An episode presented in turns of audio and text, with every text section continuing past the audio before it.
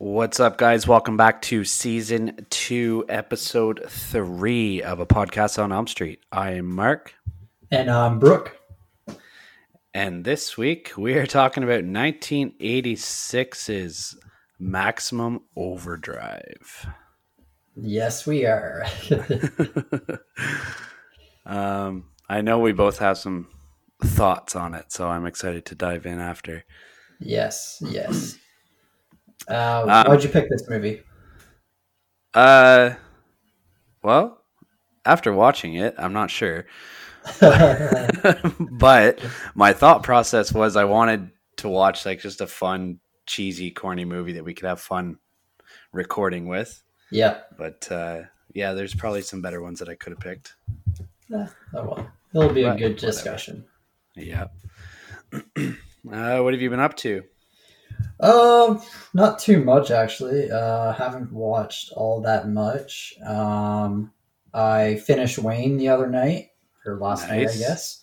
Fantastic show. We're excited for season 2 to come back.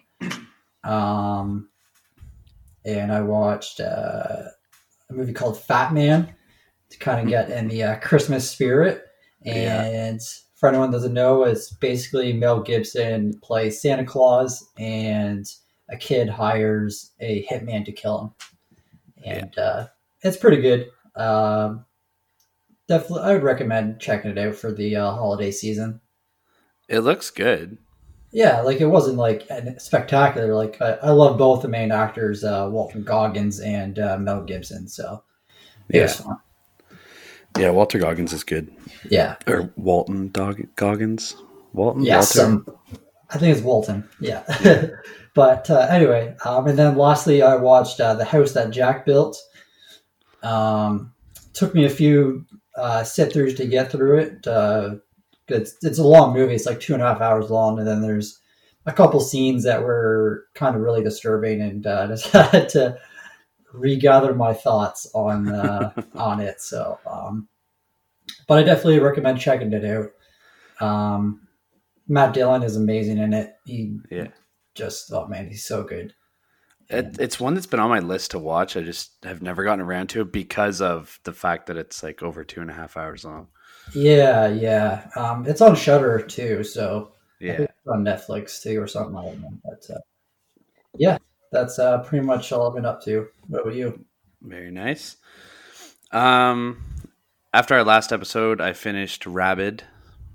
Nice. Definitely recommend it. It's wild. It wasn't exactly what I expected, but like in a good way. Like, I don't know. I've never seen the original, so I didn't really know what it was all about, but it's definitely a fun watch. I've never watched it before either. I don't really even know what it's about really. So I'll just have to check it out. Yeah, it's on Crave, so easy to get to. Nice. Excuse me, Jesus. And then I watched The Craft Legacy, which is I don't know. Is it a remake, a reboot? Like I don't know, a sequel? I don't think it's a sequel, but it's definitely like a soft reboot of some sort. Yeah. But I don't know. I definitely would have liked it a lot more if it was like on its own, like if the Craft from the 90s wasn't made prior to it. But I mean, it's basically like the same kind of storyline in a sense, just with like, I don't know, 2020 speech or dialogue, I should say, rather than the 90s. Right. Like everything's lit or shit like that. Oh my God. Any like actresses in it that like out of the four main girls that are known?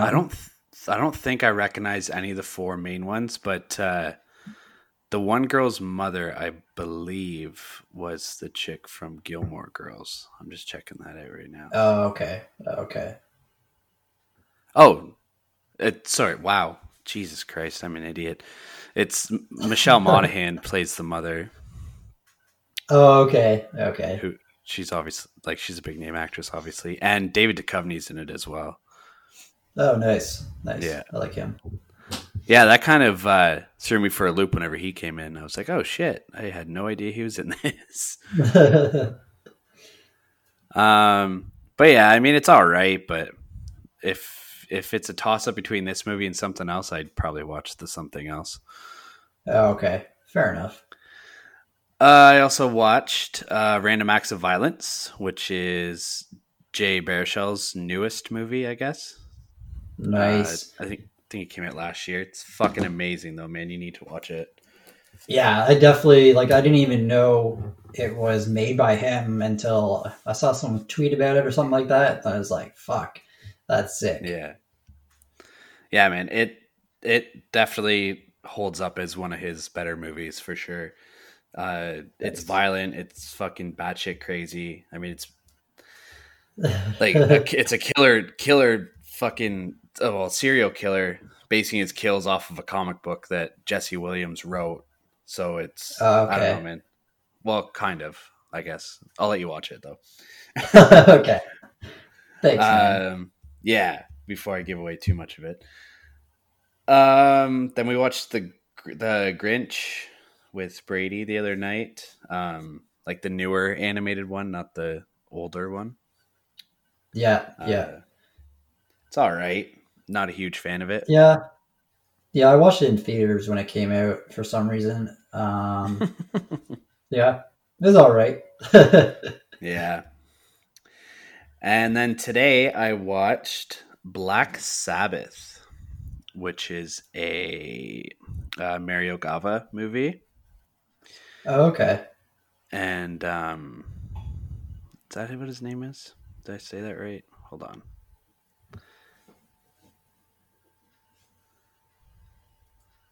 Mario Bava. My bad. Whoops. Bava. I'm not very well versed in the Giallo movies, but I'm trying. Yeah, I'm kind of in the same boat. Like, I don't know. I don't get them. Like, I don't know. Suspiria, I enjoyed, but like, I think I tried to watch a couple of his other movies. Not Bava's or what's his name.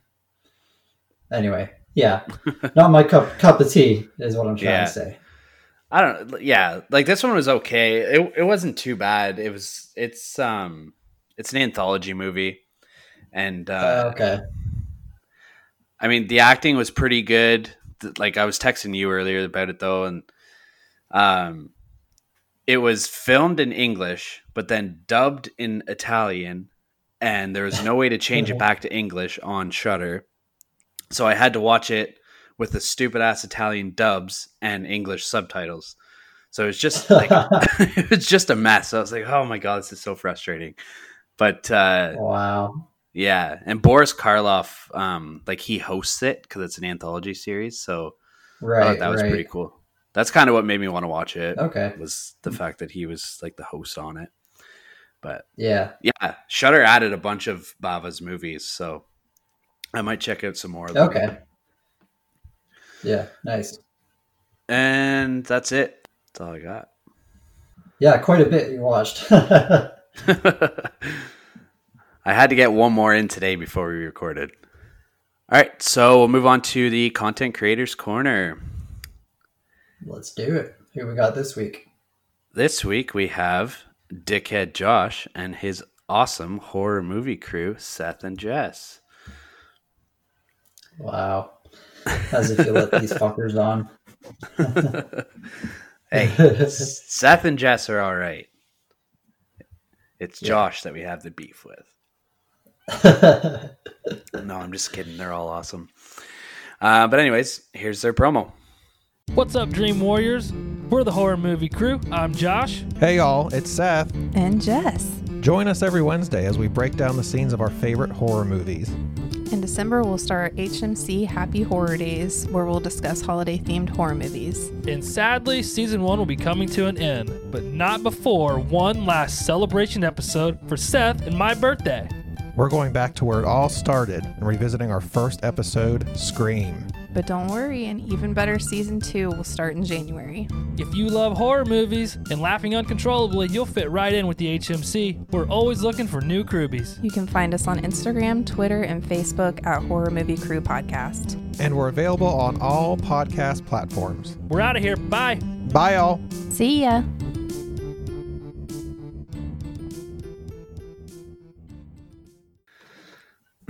All right. I don't know about you, but I'm pretty stoked for their horror days, their happy horror days in December. Yeah, I'm pumped for it too. I can't wait. Yeah, I'm excited to see what movies they come out with. Still there? Oh. Yeah. Okay. Yeah. Okay.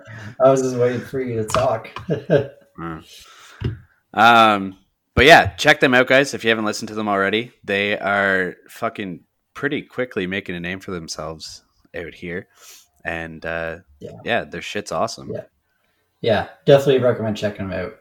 Yeah, check out their Terrifier episode first though, because it's probably their best one. Definitely agree with you there. Yeah. All right, man, let's hop into this shit. Well, do you want to do something first? Yeah. Or did you already jump ahead? I didn't. I was gonna. We were rolling through everything, and I was like, "Oh, I'll just bring it up after we do this." Okay, but, fair enough. But fuck it, let's crack them. It's gonna be a solo crack for you tonight, though. Well, it was like a three-parter. Yeah. It's filled up pretty fucking full. Jesus Christ. I am drinking the Napanee Beer Company, a Blacklist Black German Lager. Jesus. Black metal. Yeah. Is that another 10%er? No, it is not. It's 5.3, you know. Nothing too crazy like the last one I had. It sounds pretty crazy by the name of it. What are you drinking? I am drinking a coffee, and I threw a little splash of whiskey in it. All right, there we go. No, my mom brought coffee over earlier, and we had already had one on the go, so I just set this one aside, and then it was sitting on the counter. I was like, oh, fuck, I better drink this, or it's just going to go to waste. And I was like, well, I kind of need to stay up tonight a little bit anyways, because I'm on nights all weekend. So I said, fuck it. Let's toss some whiskey in her. Woo, party! Yeah, I'm getting litty like a titty. All right, man, let's hop into this shit. Let's do it.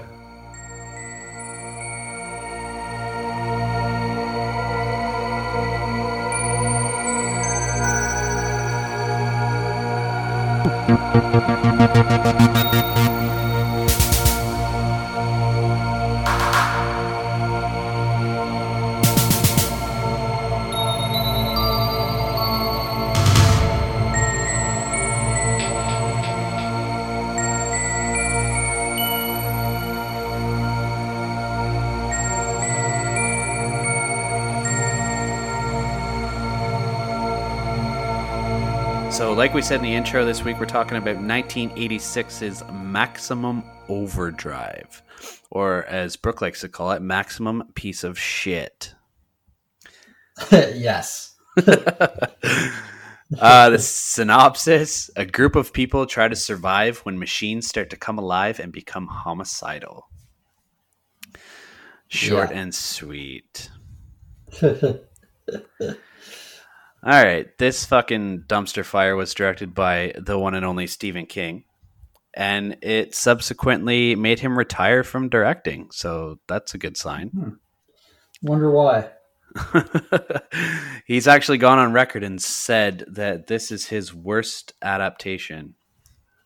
So he's got a lot of faith in himself. No shit. I haven't seen all of his movies, but I can probably guarantee that this is definitely like bottom 3, I would say. Oh, yeah, 100%. It stars Mr. Coach Gordon Bombay, Emilio Estevez as Bill. Yes. And if you didn't clue into the hint, he is best known for his role in the Mighty Ducks franchise. Definitely. And then probably his next most recognizable role is The Breakfast Club, obviously. Mm-hmm. He was also in Young Guns, Stakeout, and The Outsiders. Nice. Everybody was in The Outsiders. Oh, yeah, man. That was almost like Dazed and Confused. Yeah. There's 15 actors that got their start in that movie, it seems like. Yeah. Next up is Pat Hingle, and he played Hendershot, who was the owner of the truck stop, I guess. Mm-hmm. Massive dick in this movie. Yeah, a little bit. Yeah. There's the one scene he wants Emilio Estevez to work 9 hours, but only clock in for 8. Fuck I know. You. What a piece of shit move. Yeah. But anyways, Pat Hingle is known as Commissioner Gordon in the first 4 Batman movies, the more modern ones, post Adam West. Yeah. So yeah, he was in Batman, Batman Returns, Batman Forever, and Batman and Robin. And he's probably the best Commissioner Gordon out of the newer movies, I would say. I have to go back and watch those because I do not remember Commissioner Gordon in those movies. Yeah. He was just rough and gruff, I guess. Yeah. Got a cigar hanging out of his mouth. But yeah, he is also known for Hang 'em High, which is a Clint Eastwood movie. Shaft. And probably the highlight of his career, Muppets from Space. Nice. I was never a Muppets fan, to be honest. And I think you're crazy for that. Muppets are the shit, man. Are you one of those guys that's like Casey, that's afraid of puppets? Not to his extent. Okay. Dark Crystal... I will never watch that movie. But Muppets and fucking Sesame Street and those types of puppets aren't that bad. But yeah, Dark Crystal is a whole other level, though. Oh, it looks like it. Yeah, it's fucked. Did you ever watch Labyrinth with Bowie? No, I didn't. Again, another one I probably will never watch. Ah, man, it's so good. Anyways, moving on. Next up is Laura Harrington, and she played Brett. She's best known for, I guess, What's Eating Gilbert Grape, Polly, and The Devil's Advocate. And she's literally been in nothing since 1999, so I'm not too sure what happened to her. If she retired from acting, and she's still alive, so I don't know. Excuse me, I don't know what her deal is. Guess she. I don't know. Yeah. Maybe just a career change. Yeah, she starred in Polly, and that was it. Yeah, retiring after this. And lastly, is the insufferable Yeardley Smith. She played Connie. Connor. Oh, she drove me crazy. Oh, me too, pal. The only role I'm giving her credit for is Lisa Simpson from The Simpsons, obviously, because that's probably the only role I could stand her in. And even that's a stretch. Yeah, I don't really know what else she was in. I haven't looked her up, but yeah. She's been in quite a few things, but... No doubt. And she has a weird looking face and at least this movie, Oh, yeah, and man. Her voice is just so... Oh, man. Yeah. Definitely one of a kind. Her eyes are so close together. Yeah, they are. I hope she's not listening. I mean, she's hella talented because, she she can do great voice work and shit. So, but yeah, she's very distinguishable. Yes. All right. Do you have anybody that you wanted to talk about? No, I don't. No, I didn't really recognize anyone from the movie except for Emilio and Yeardley. Yeah, that's pretty much it. All right. Frankie Faison is in it too. He played Handy. Okay. He's a pretty well-known actor. Like, he almost looks like Delroy Lindo, I find. Right. But yeah, he's been in a bunch of shit too. But I don't know. I just took the top four billed actors in this one. Yeah, fair enough. Because pretty much everyone is forgettable. Yes, definitely. All right, man. We ready to unpack this or what? Yes, sir. All right. So I'm kind of pissed that you picked this movie, not just because it's a bad movie, but because I have to listen to AC/DC the whole fucking time. You're killing me. I do not like AC/DC. I can't believe you. I can't believe you don't like them is what I meant to say. Probably listening to Thunderstruck way too many times during public school and high school dances did it for me. Yeah, that's fair. Yeah. That was always like... well, is what? Oh. Sorry, what'd you say? You're going to keep going or not. I don't know if you... I always... I don't know what I'm trying to say here. It's one of those songs that I always tried to learn on guitar. Even though it's so fucking technically impossible for a 12-year-old to try and learn it. But yeah, I tried and failed plenty of times. Oh man. All right. So let's talk about how the fuck this movie, how it happens with the fucking why the machines were coming alive. Who the fuck came up with this idea? Stephen King. On cocaine, probably. That's true. It was, yeah. In the middle of a fucking cocaine bender, Stephen King came up with this movie. Or this idea. The movie just opens up with the Earth and this, shitty ass, CGI green around it. And it's on this day, the Earth passed through some comet, a rogue comet or something that's circling Earth and causing machines to just come alive, I guess. Yeah, I don't really understand how the tail of a comet would cause all this stuff. Yeah, oh man. And it supposedly lasts for, it was, I should have wrote it down because it they were very specific. It was eight days, 23 hours, 10 minutes and 53 seconds or something like that. It was just. Oh yeah, I got it here. Yeah, I took a picture. Oh, do you? Okay. Yeah, you're pretty spot on. It's 8 days, 5 hours, 29 minutes and 33 seconds. Yeah,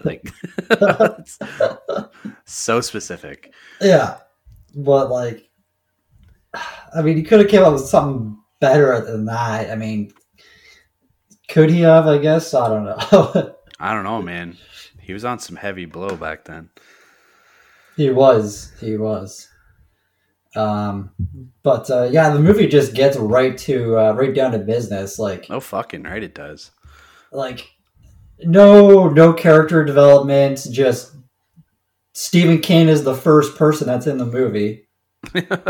Honey, the machine just called me an asshole. You're an asshole. You're an asshole. You're an asshole. Fuck. So funny. Yeah. And then it cuts right to this bridge scene. These guys are playing Go Fish or something. I don't know what the fuck they're playing. But the machines just start coming alive and turning the bridge on, making it go up. And like, this is one thing that I kind of do have to give like a nod to this movie. Like, they did a pretty good job of like, they actually showed the machines like moving and like doing their parts. Mm-hmm. Yeah, I thought that was pretty cool too. Like, you actually see the button being pushed in and like the switch being flicked. Like, yeah. I thought, yeah, I agree with you. I think that's pretty cool. And same with like all the driving. Like, you see like the gas pedal like going and getting pushed in. Yeah. And like the steering wheel moving and stuff like that. Like, it'd be interesting to see like how they pulled that off. Mm-hmm, for sure. One thing I have to say about this movie is, like, the opening maybe 10 minutes is really good, I found anyways. Like, it's just like complete fucking chaos all over North Carolina. Yeah. Like, you got, like, we've already talked about, like, it's, I mean, the first part's pretty tame with Stephen King, but then like that drawbridge is nuts. And then the scene that's after is like just fucking insane. I love it. Yeah, like with the baseball game. Yeah, because like, oh yeah, the baseball game. Yeah, but yeah, there's like, you could tell that they're like stunt people that are like falling off the bridge. Yeah, like oh, yeah, that's so funny. They're like jumping like, so perfectly. Like, yeah, and there's like a an AC/DC van just like chilling there. Yeah. Gentle nod and to I the thought out of that's this, all through the movie. Yeah, because Stephen King fucking paid him a shit ton of money. What was I going to say? I thought during this scene would have got like an introduction to a character, like maybe surviving like this bridge thing and then like making their way to like the truck stop or something like that, maybe. Yeah. Yeah, I could see that. Yeah. So yeah, a few people get killed during that scene. You know, those people go through like some windshields and get crushed by cars, stuff like that. And then I think we cut to the main area of the movie, the truck stop. And this is where we get the first glimpse of our, I guess, the main villain. I don't know, is he supposed to be? Yeah, I would say that. The Green Goblin. The antagonist. Yeah, the antagonist. I mean, it's a sick-ass truck, but honestly, who would have that fucking truck? I feel like it's not road legal. Like, I know, like, right? I feel like the horns on that thing would definitely like block some vision. Yeah, yeah. And so this is where we kind of get like the first, not first kill, but the first like truck kind of kill, because like a guy pumping the gas to the Green Goblin truck, and the gas isn't working, and he like looks in the barrel, like pointing it at his eye, and it's like, dude, what the fuck are you doing? Goddamn diesel gun's not working. Yeah, but like this is a thing that kind of like pisses me off during the movie, like. The synopsis is it's supposed to be like machines that come alive and kill people, but it's like, it seems like some machines come alive and some don't. Like is a gas pump even considered like, is it like, what is considered a machine? Yeah, I guess that's a fair point. Cause it's like anything mechanical in the movie. That's what it seems like, but then, like, I don't want to get way too far ahead, but at the end of the movie, whenever they get to the boat, their plan is to get on the boat and just stay on the boat. But, like, a boat is a machine that has, like, an engine and shit. But it's a sailboat. Was it a sailboat? Yeah. Oh, okay, never mind then. Disregard that. That's one thing Stephen King did right in this movie, was actually on a sailboat. Yeah. But yeah, just like some of the things like that came alive and didn't come alive. Just, I don't know. I did feel like they didn't use the full use of the point, I guess. Yeah, I feel like anything that was able to have power, like came alive. Because like at one scene, again, we're jumping ahead a little bit, but at one scene there's like a junkyard, and only some of the cars turn on. So I think it's implying that, like, if they didn't have the engine in it, then they wouldn't turn on. Okay, yeah, that's fair. Right, right. So I think this is where we meet most of the cast and the characters. Get a few like truckers. We meet Bill, who's played by Emilio Estevez. He's like this. He's on parole, I think, because he goes up to, like you said before, he goes up to the owner and is like, "Oh, I'm not. All right, you're only paying me for 8 hours when I'm working 9." And I think the boss is like, "Oh, well, you're on parole, so, you know, you're going to do as I say," or something like that. I think he meant like he's on probation at work, like he's within his like first 3 months or first 6 months or whatever. Okay. Because then he goes to like he goes like to the timestamp and the boss says, "Well, I see this star. That means you're either on probation or..." Yeah, probation makes sense. But then he goes to like the timestamp, and there's like almost all of the employees that have this star on them. That is true too. Yeah, that's a good point.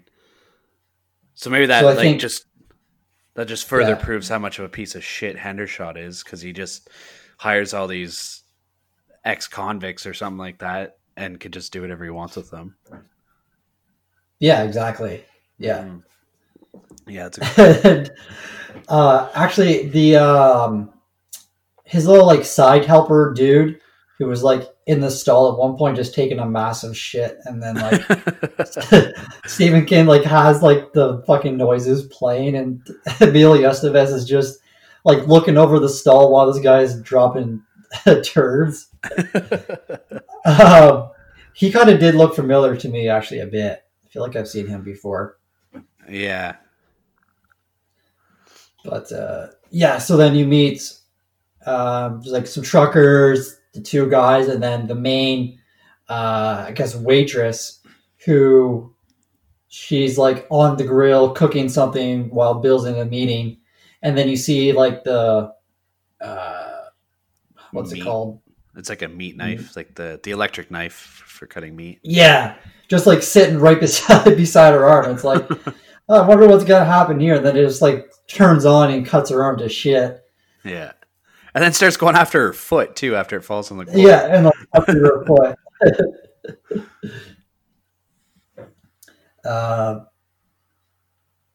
Then she's like, she tells him like, "Oh, it fucking bit me." Like it's a saw. It's not a fucking animal. Yeah, and then the next scene. There's like the one guy like in the arcade, and he's just like stealing all the coins from the machines. Yeah, and I think like one of them starts like hypnotizing him, and he goes up to it, just gets electrocuted, and you get like that shitty ass CGI.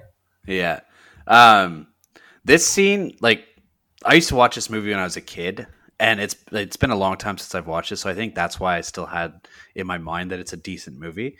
But this scene used to freak me out. Like I would actually look away from the screen during this scene because I was afraid that I was going to get hypnotized, like the guy in the movie. Really? Yeah. But yeah. I mean, I was a kid, so yeah. I don't know. Well, that's the same. That's how I felt when I borrowed it from you last year. Like, I remember a movie watching as little where like the machines came alive, and I thought that was the coolest thing in the world. Yeah. And then whenever I borrowed from you, like I remember the baseball scene, and that scene is just hilarious. That like the dad or the coach goes up to the he's like, "All right, team, want some Cokes?" Yeah. And then the team just gets destroyed by the Cokes. And like the coach gets one right off the forehead, and like that, like the one kid goes up and he's like checking him out, like making sure he's okay kind of thing, or alive, and he's not. Spoiler alert. But like that wound on his forehead is fucking nuts. Like it looks pretty legit. It did, yeah. And I was kind of confused too, like with this kid, like Was that his coach or like was that his dad? No, that's his coach because his dad is the mechanic that got the diesel in his eyes. Oh, is it? Fuck, I didn't even catch on to that. I didn't even clue him. The whole movie, I was like, fuck, like where's this kid's parents? Like he's just like roaming around like the street, the neighborhood, and then he like makes his way to the truck stop, and I was like trying to figure out like where is he going with this? Like how does he know Billy and stuff? Oh, fuck. That's why he goes to the truck stop because his dad works there. That makes sense. But then before that, we see the kid get just destroyed by the steamroller. Man, I have a bit of trivia for this like that exact part. All right. Sure. They originally had a big bag of blood that the steamroller was supposed to go over, and Stephen King had in his mind, like he envisioned the steamroller was going to keep going through the field and just like have this blood smear, like follow it kind of thing. Cause it's a big steamroller. Yeah. So it's a circular thing in the front of it. Right. But the bag ended up exploding early, I guess. And it made it look like the kid's head exploded. And I guess Stephen King loved it. Like he wanted, like, it was like his fucking holy grail in the movie.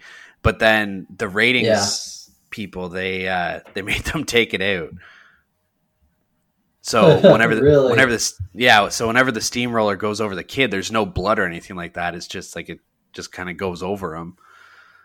But it was supposed to be a big bloody massacre. Okay. Huh. So yeah, then we meet probably the most annoying couple in the whole movie. Oh, Connie and Kurt, who were just happily married. And my God, Connie is so annoying. I don't know why this guy married her. Like, how are you going to live the rest of your life listening to that voice? I know. And like, ugh. It's like the whole movie, you're just like, Curtis, help me, Kurt, save me. You sound just like her. You know who she actually reminds me of? Who? Our boy Franklin. Oh, Jesus Christ. Yeah. Wow. She is the female Franklin from the Texas Chainsaw Massacre. She is. Wow. Like, and like whenever they get sorry, I was getting the scenes mixed up. But the first scene whenever they get to the little like shop and they see like the guy's like bloody arm, and then she's like, Curtis, what's that? And then like they go over and he's dead, and then she just like screams. Is he dead? Yeah. And then whenever they get to the truck stop and like all the transports are like circling the truck stop, and they're like, all right, there's a gap in there. We're gonna time it right. And Curtis totally fucks it up and doesn't time it right. And it like flips over, and then she's in there and she's like yelling like, Curtis, help me. And they're like, as they're pulling her out and she's like getting out, she's like, Curtis, help me. It's like, oh, she's so annoying. But like, if you pulled up to that truck stop and saw those trucks circling around, would you? I feel like I'd be like, well, I guess we're not stopping here. Something's fucking going on. Like, yeah. And then the one scene, which is kind of like, it's kind of hard to watch like nowadays. Like it definitely does not hold up. But whenever the guy with the briefcase like picks that girl up, and then he's like starts like touching her leg, and then she's just like, "Get your fucking hands off me!" And then he just like starts talking again, and then tries to do it again. Like what a fucking creep. Yeah, I like how she snapped back at him though. She's like, what'd she say? Yeah. Like, if you don't get your hand off my leg the next time you wipe your ass, it's going to be with a hook or something like that. Yeah. And then he flips on her. He's like, I've never been talked to like this by a woman and blah, blah, blah. I'm like, dude, you deserve that. Yeah. Yeah. Fuck.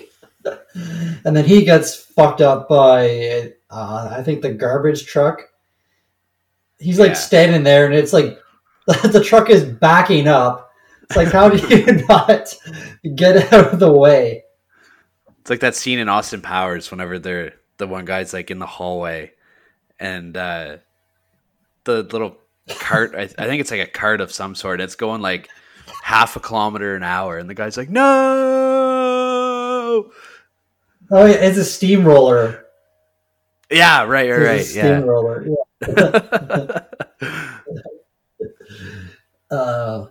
And to add to my point before about like what machines like came on or not, but whenever the kid is like riding through his neighborhood and then like all the sprinklers start to come on, I was like, yeah, are those machines? I was like, yeah, I don't know. But then you see like all like the dead people like in his neighborhood. You see like the girl like in the window with like the hair dryer. I think strangled her. Yeah. And there's like a random dog that has like a toy police car in its mouth that's dead. Yeah. Yeah, there's a lot of gray area in this movie. Yeah. Any scene you want to talk about? I was going to bring up the Bible salesman and that chick in the car.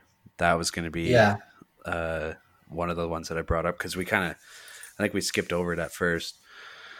But where am I here? Oh, whenever Duncan dies too, like the kid's dad, because this is before the kid gets there, I think. And so he says that he's going to look for his kid. And he's like, and everybody's telling him like, oh, you can't see. He's like, I can see perfectly fine. And it does a close up of his eyes. Just like, yeah. I don't think you could see shit. And then they're all like, how many fingers am I holding up? And he's like, I don't know, 8, 12. I'm like, how the fuck are they holding up 12 fingers? Actually,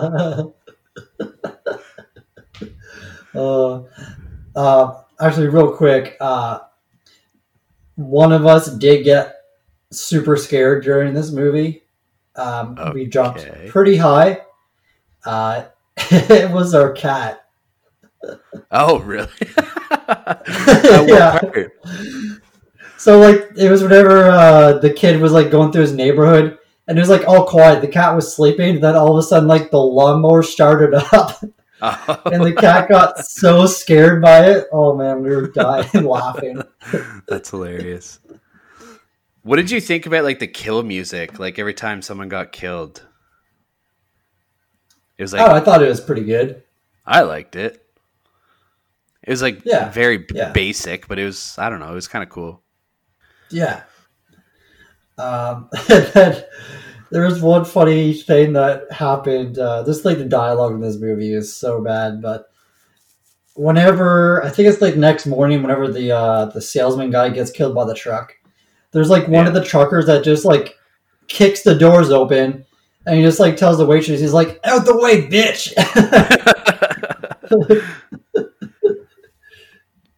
What about the scene whenever fucking Hendershot walks out with a rocket launcher? Yeah. Like, where the hell did that come from? I know, and like it is in the basement, just like stock full of fucking guns and bombs and shit. It's like, what the fuck? Oh yeah, man. It was like that gun shelter in Terminator 2 whenever they go to the desert. It's like every weapon imaginable this guy has down there. I think there was another fuck up in this movie too. Whenever Connie and Curtis, whenever Curtis and Connie are driving away from the tow truck again, like on the highway, when they like maneuver like on the off ramp, it doesn't work at all. It still follows them.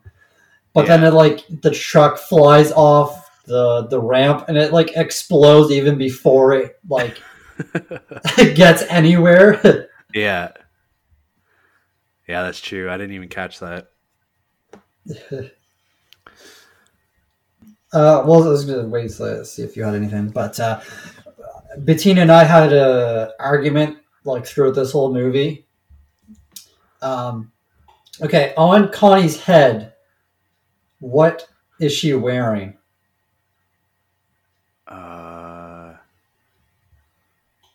Like, I don't know if you remember what it looked like, because I said it looked like a sleep mask, and she's like, "No, it's some sort of like hat." And I was like, "It looks like a sleep mask for sure." And I don't know. I'm gonna see if I can. Oh, it's like a little bow. Yeah, I guess it's a bow. Yeah. I can see it's sleep mask for sure, but it's got like flowers on the side of it. Yeah, that's what I thought was like weird. I was like, what the fuck is she wearing? I'm guessing like, because their car says that they're just married, but she's wearing like a pantsuit kind of thing. So I don't know if they just got married that day and this is like part of her headdress or what, but it's, yeah. I think it's like a headband. Yeah. Yeah. But yeah, it definitely kind of does look like a sleep mask. All right, I can't look at her anymore. Did you want to add anything else? Were you going to say something before I got into that?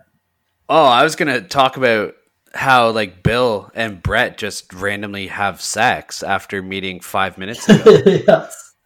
Like, I was going to bring that up too. Yeah. They go down to this gun cellar and he arms himself and then he tells Brett that he's got a criminal past for robbing grocery stores and shit. And then just all of a sudden they have sex. It was such a random scene. Yeah. Because like they're in there and then he just like, it's like he was trying to get a fucking Oscar for this scene. Cause he just like looks away and just like doing that, like, I'm a bad guy. I don't deserve to have a life like this. Have you in my life. And then she just does like typical like, oh, it's okay, Billy. But yeah, I don't know. And I think like they're in the middle of this. Yeah, it was very random. And then I think, yeah. You go. Keep going. Okay. No, I was going to say before this, whatever. Billy is in the bathroom with the guy taking a shit and he's trying to like ask him like what's in the basement, like where do you get that rocket launcher. And I don't know if you noticed, but on the condom machine behind Billy, one of the condoms, it's said in like huge bold letters, Poontang. Oh yeah, I did see that. Oh fuck. But yeah, like they're in this like little fucking truck stop and they just, I guess, find somewhere to have sex. Like, well, and like they're in the middle of this war with machines and yeah, yeah. This is a good time to fucking go to Pound Town. Let's do it. I guess like if you think you're going to die, maybe just get one last nut off, but. Oh yeah. And I forgot the shitty ass pickup line that he says like before they have sex. He's like, what if I was to put my arm around you?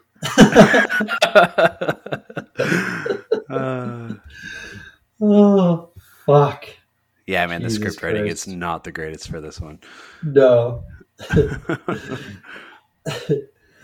then I was like thinking like the trucks are circling this fucking thing. Like they're massive transports. Like why don't they just fucking smash through the building? Like, well, yeah. And they do at the end, but like why not do it before then? But instead what they do is they smash a car through the front and then get a machine gun car to pull up and pretty much threaten them to we're running out of gas. So you need to fill us with gas or we're going to kill you. With the fucking Morse code. Yeah. And then like Billy's like, Billy gets there finally, and then he's like, "Oh, I know what they're saying. Get me some paper." Just let me clean myself off first. Yeah. Did the waitress die before this point? Because she got shot by that machine gun. Yeah, because she like kind of went crazy. And yeah, then, she was really annoying too. Yeah. She just keeps yelling, "We made you!" Yeah, and I swear during this scene, I heard one of the guys in the background just say, like, "I like spoons." I don't know. I thought. I swear I heard that. No, motherfucker. The line is, "We made you, not you like spoons." Yeah. Can I get a line check? The kid is the most calmest kid like ever. Yeah. Oh yeah. Fuck. Yeah, I think if I was like 12 years old in this scenario, I'd be freaking out a little bit. Yeah. Yeah. And yeah, rest in peace to the Miller Lights. The Miller Lite truck gets blown up. Should we pour one out for it? Yeah, we should maybe. Yeah. Yeah, it got hit by that fucking rocket launcher. Yeah, it did. That was whenever Hendershot got shot, I think, eh? I think so. There was a few people that got killed during this scene. Yeah, Hendershot, the waitress, and then I think 2 or 3 of the truck drivers. Yeah. But yeah. And I think one of the, whenever they're like negotiating with like the trucks or something, I think like someone mentions like, "Oh, we don't take American Express cars" or something stupid like that. But like during all this, the power was off too. And this is when Bill, the genius that he is, figured out that it's the comet that's causing it. Yeah, because it's in like the newspaper. Well, yeah, and it's nighttime, and he can see the green light up in the sky. Oh, yeah, the shitty ass green light. I'm pretty sure someone said, "Oh, it's beautiful." Yeah, it's also trying to kill you. Fuck. But one thing, like, I did kind of like about this movie, like one part, whenever they're pumping all the gas. And you see, like, the massive lineup of trucks. I was like, okay, like, they've been pumping gas all day. There's no way they have enough fuel for all these trucks. Yeah. But then they do, like, run out of gas, and then the diesel truck comes up, and, like, they're like, "Oh, all right, here we go, fill it up." And, like, Billy's, like, dying because he's been in the sun all day. Yeah. You hear me? I was going to say, there's a weird scene, too, between Brett and one of the other, I think he was a truck driver, because she's like dying in the heat, and he just comes over and he's like, "Here, I'll take over. But then like they like just kind of grab each other and like look at each other like they're gonna have sex now is what it looked like. And I was like, what is happening right now? Like, just everything's over dramatical. It is. Yeah. Probably my favorite scene in the whole movie. We were dying laughing whenever Billy is talking with the truck. Yeah. He's like yelling at it, and it's like he's going back and forth with it for like a solid 6.5 minutes. Anything else you want to talk about? I was gonna go to the next scene, like where Handy and Bill are talking about like somehow Handy knows about this drain pipe. Like they're all working out this escape plan, how they're all going to get out. Yeah. But it ends up being Bill and Curtis that go down to the drain pipe. And like Curtis, out of nowhere, just kind of starts becoming a little bit of a badass. And you're kind of rooting for him a little bit. Yeah, and like he's about to go, and then Connie is like, "Curtis, where are you going?" And he's like, "Oh, go find a way out." And she's like, "Not you."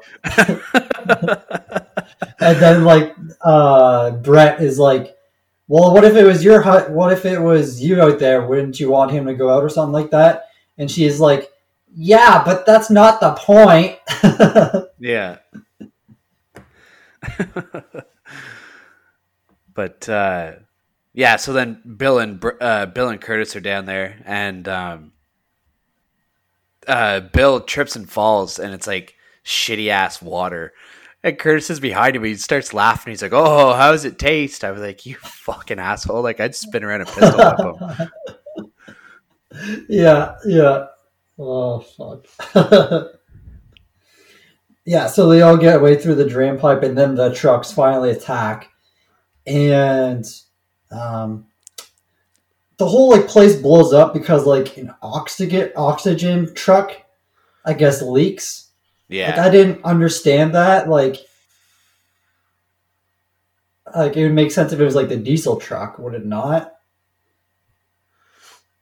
Well, I think like if there was a fire, like even a small fire, it would make that explode. Oh yeah, I guess so. Yeah, oxygen does explode, Brooke. I took biology in high school, not chemistry, Mark.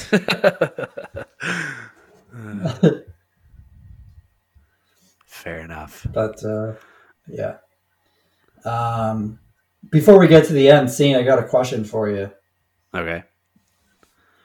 Do you think this movie would be better if it was remade in 2020? See, that was something I was going to bring up at the start of this, too. Like, I feel like, yeah, they could definitely do it better. Yeah. Yeah, like there's just so much about this movie that I don't know, that it's at the fault of Stephen King in like the midst of his addiction. Yeah. And I feel like, yeah, if somebody were to take it on now, I think it would do well. I think this would be a good like TV show. Yeah, yeah. Like even just like a miniseries. Yeah, miniseries. Yeah, like a 1-season, 10-episode miniseries or something like that. I think this would do really well. Yeah. I would love to see Tim Burton try and do something with this movie, I think. Yeah, that'd be all right. That'd be interesting. Yeah. But yeah, they could do like so much with like today's technology. Yeah. Yeah. Cause like it has I don't know. I don't want to say it has potential to be really good, because I don't know if it does, because it's just a fucking batshit crazy story, but it definitely could do better than what this is. Yeah, definitely. Yeah. So yeah. So the last scene, like it kind of like ends abruptly. Like I feel like they just kind of like rushed the ending a bit. Yeah. Because like they get to like the sailboat area, and, they're like making their way there. Then like the one like random guy is just like standing in the middle of the road, and then like doesn't hear the Green Goblin truck and just starts up and just destroys them. Yeah, it's like, this is a transport truck. How are you not hearing it? Yeah. And then Billy just like turns around and just like shoots a rocket launcher at it and destroys it. It's like, all right, well, that's over. We win. Yeah. And then there's a little like stupid thing, but they're like on the boat, and like the boat's like tied up, and like Billy's like goes to like try and get like the boat off the rope, and he doesn't even try to untie the boat. He just starts like cutting the rope. It's like, dude, just fucking untie it. yeah those big ass ropes aren't hard to untie. No. And the final scene is them just like sailing away, and then we get that disclaimer that says that a Russian weather satellite that's coincidentally armed with lasers and rocket launchers or something like that destroyed like a large nuclear UFO. Missiles. Yeah Destroyed a large UFO, and then it's like the survivors at the truck stop are still survivors. yeah do you think that like everybody else in the world died and it's just them that's left, or do you think there's more people? No, I think there's more people. Yeah. Yeah, I can't picture this group of people being the only survivors left. No, definitely not. If Connie can survive, I think anybody can survive. Oh, I think so. But yeah. And? That's the way the gas splatters. Oh. Changed it up. Change it up. All right. We've kind of hinted towards our reviews on this already. Yep, but definitely have. Let's dive into them anyways. All right. What did you rate it? I gave the quality a 2 out of 10. All right. All right. I got those mixed up. I wrote quality first for some reason. I know we usually do story first, but... That's fine. We've only been doing it for like 50-some episodes. Yeah, I know. Anyway, so yeah, I gave my quality a 2 out of 10. Not a great movie whatsoever. The only like redeeming quality is... like we talked about at the start, like the way that they showed the machines like coming alive and like doing like what they needed to do. Yeah. Excuse me. I thought it was cool. Like they didn't just like cut the camera like away to what it started like going. Like it actually showed them, you know, working and stuff like that. Yeah. The effects are not that great. Even for back then. Yeah, even for back then, like the shitty, like green, like light. The soundtrack was pretty good. Like it wasn't like amazing or like terrible, but just kind of like mediocre, I guess. But I thought you hate AC/DC.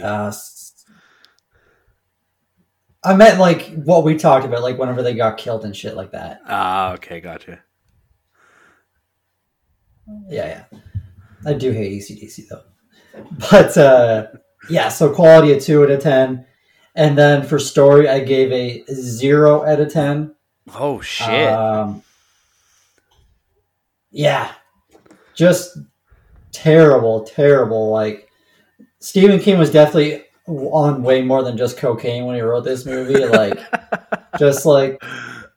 the way that like the whole like meteor thing and then like they blew up a UFO in Russia. It's like... Just none of it made sense to me. It just, and like the script is just terrible. The like overacting by Emilio Estevez and just overall not a good movie. It might be pretty enjoyable if you're not like, if you're just having some beers with some friends on a Saturday night or whatever. But yeah, so story is 0 out of 10 and quality a 2 out of 10. Jesus Christ. That's the lowest rated movie I think you've ever had. I think so. All right. I was a little more lenient. All right. Not much though. I gave my story a 2 out of 10. Nice. Pretty much like everything that you've said, I can pretty much say for myself too, but like you asked the $1 million question and if I think that this movie could be done better. And I definitely think it could be. So like with the story, it has like somewhat of a foundation to be a decent movie. I mean, it's fucking, It's insane. And it's clearly the product of a drug infused 80s Stephen King. But yeah, I don't know. I feel like the short story, I've never read the short story that it's based off of. I feel like it would probably be better. And it was just like the adaptation was just terrible. Yeah. But I mean, like it, I don't know. There's kind of like a cool aspect to it. It just wasn't done properly at all. Yeah. Before you get into your quality, I literally just thought of this. Which one was first, do you think, for the I guess the movie and his story? This or Christine? It was kind of like the same same idea. I'm gonna look that up right now. The Christine came out in 1983, so that was before this. Right.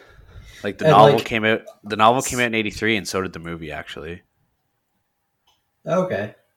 So like you can see what, like, if you get a good director behind the movie, like this kind of premise can work because Christine is really good.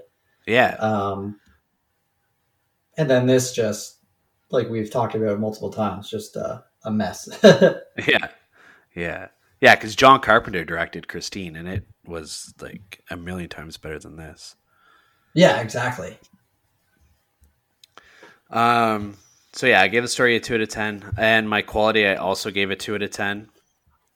I like AC/DC, so I liked the soundtrack. It was a bit much throughout the entire movie, but I mean, I don't know. I'm a fan of them, so I didn't mind it. Some of the kills were really cool. Like the whole pop machine was fucking sweet. I love that scene. Yeah. And like that kid getting steamrolled, I liked it. And but yeah, like the acting was shit, the script was shit, the effects were shit. Besides the fact, like how you mentioned that, like you can see all the stuff that's happening, like with the machines, mm-hmm. which is like that's a one redeeming quality to it as well. But yeah, both of them I gave it 2 out of 10. Very nice. Mm-hmm. All right, you guys know our scores. Let's head on over to Rotten Tomatoes and see what they've scored it. This one's gonna be tough for you, man. You think so? Yeah, because there's no critics consensus. Oh, all right. All right, well, I am going to say a 13%. God damn it. 15% from the critics. Damn. On 13 ratings. Ooh, only 13. Yeah, so you kind of got part of it, right? And the audience scored it a whopping 50% on 44,000 ratings. Really? Yeah. Wow. Interesting. Maybe people watched it when they were younger like we did, and then they rated it. Yeah. All right, man, let's head on over to that scare section. Let's do it.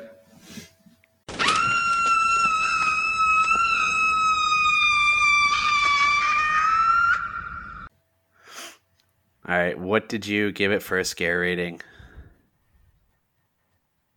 So scare rating, I gave a 1 out of 10. Okay. Just a hokey, fun movie. Some of the kills were cool, like you mentioned, but overall not a really scary movie. Unless you're my cat, then it's scary.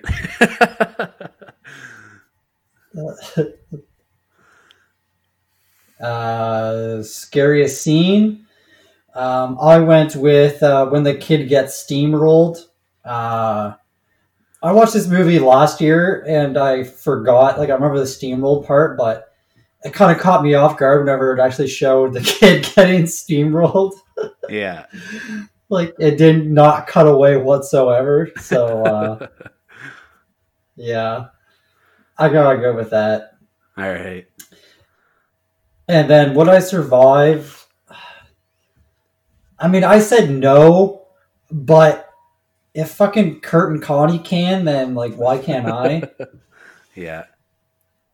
I think like if it was remade today, then I wouldn't be able to survive because there's way more technology.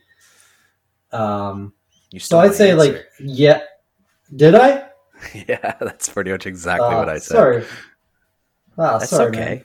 Man. So yeah, I think back in 86 I would survive, but like today I wouldn't. All right. Cool. What about you? I gave a 1 out of 10 for the scare rating. Like you said, it's not scary at all. It's more laughable than anything. My scariest scene, not quite a scene, but just a sequence throughout the whole movie, I said Yeardley Smith's voice. That's a good answer. I like that one. Yes.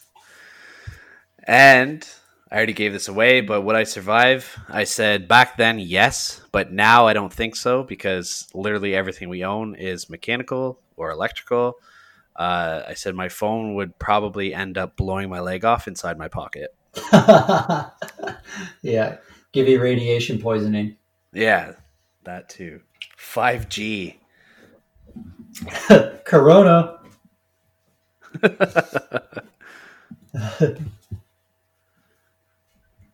Cool. All right. We ready for Captain Spaulding's Trivia of Monsters and Madmen? Yes. All right. I got to write down a couple extra questions because we've already answered some of mine. Okay. But just to let the listeners know, we're just doing this for fun. We already have our movie for December picked out, so we're just kind of doing this as a, I don't know. We have fun doing it, so. Yeah, exactly. Yeah, because December's going to be all Christmas horror movies again like we did last year. Yeah, yeah.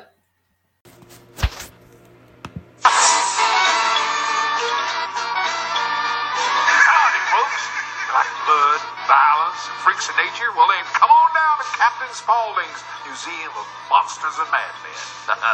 Yeah, see the alligator boy. Ride my famous murder ride. Most of all, don't forget to take home some of my tasty fried chicken. Ha-ha! It just tastes so damn good.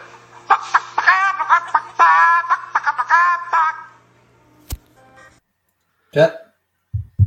All right. Do you want to go first? Sure. What is the name of the arcade machine that kills the thief inside the truck stop? Fuck. I was going to write this question down too, but I didn't. It's I know it either has the word star or space in it, or I'm totally wrong.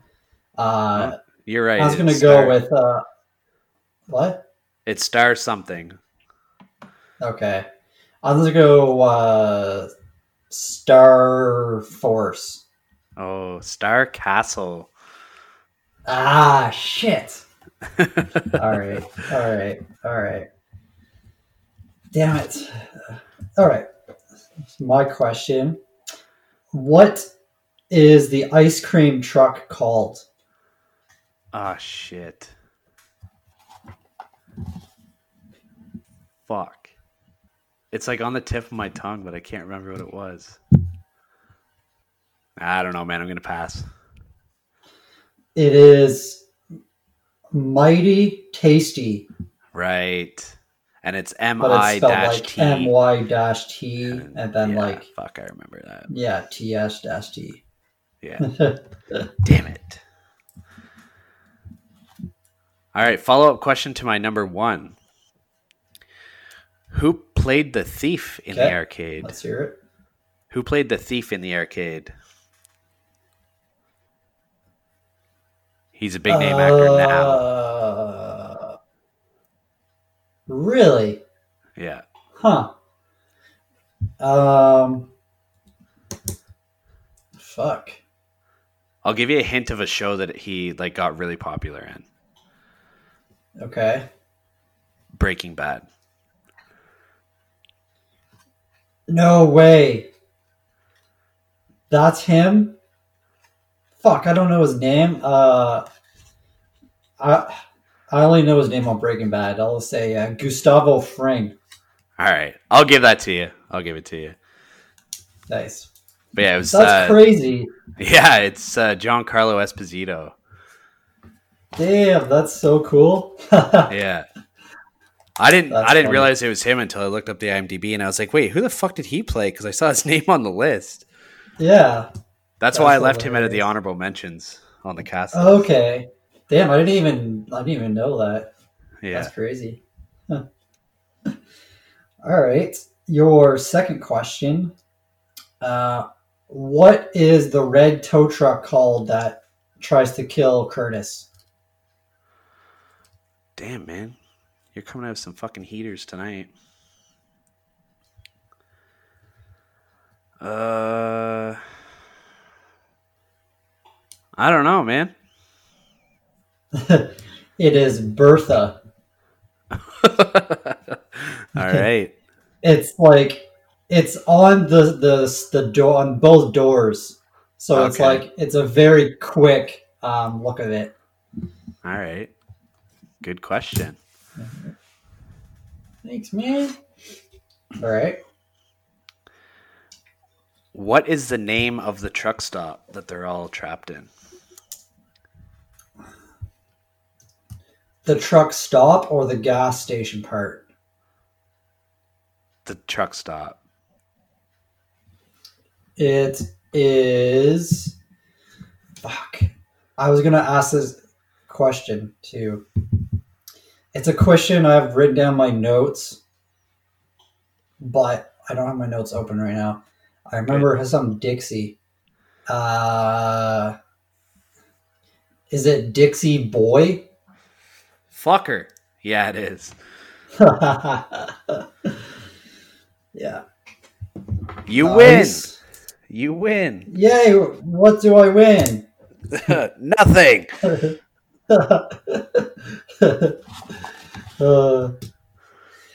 Yeah, the gas station was like the easiest name ever. Just call it Gas World. Yeah. What were your other questions that we talked about? Oh, that we talked about? The comic book character that was on the main truck, which was the Green Goblin. And I wanted to start you off with a really, really easy one. I was gonna say, who did the music? Who did the music for the movie? Oh my god, that's hilarious! Well, I'll take the win. Yeah, good job. I have one more question for you, though. Yeah. Do you know who Stephen King originally wanted to play Bill, and like he fought hard for him? Mid-80s. We'll give you a hint. He's not an actual actor. Jose Canseco? No. Who? Not even close. Bruce Springsteen. Oh, really? Yeah. And the reason why they didn't get Bruce Springsteen is because the producer of the movie had no idea who Bruce Springsteen was. What? Yeah. He's saying like, I'm not getting a no-name actor to come out here and play in this movie or something like that. But yeah, the guy had no idea. Huh. That's crazy. Yeah. All right, man. You're picking our next movie and our first movie of December. Yes, I am. I'm excited to hear what it is. So this was actually a very hard choice. Like there were so movies that I wanted to pick, but I'm going to pick one that I haven't seen. I don't think you've seen it because I think you mentioned it before, but we are going to be watching Rare Exports. Oh, sick. Nice. Yeah. So... That's awesome. No, I haven't watched it yet, so that's good. Nice. Cool. All right. Sweet, man. All right. That concludes the episode. If you guys want to find us, we are a Podcast on Elm Street on Instagram, and you can listen to us pretty much anywhere that you can find podcasts. If you click the link in our bio on Instagram, you will see links to our Patreon account as well as a link to our TeePublic account where we have some swag and some merch. We have a Discord app, but as I've been saying this entire season so far, we're not really doing anything on it yet. Brooke, you handle the Facebook, and you're making some posts on it, which is finally good to see. But yeah, if you guys want to get a promo added onto the start of an episode with us, just shoot us a DM and we can hook you up with all the details. And we're getting some good response to it, so it's good. Yeah, we are. We're doing it. Just want to add one thing. Most of our listeners are actually on Apple. So for you that use Apple to listen to us, please leave us a rating and a review, because it helps us out a lot. Yeah. That's good idea. I've never even thought to mention that. But yeah. All right. I come up with some good ideas here and there. All right, guys. So our next episode, Rare Exports. Looking forward to it. I've heard it's good. Me as well. All right. Talk to you later, guys. See you later.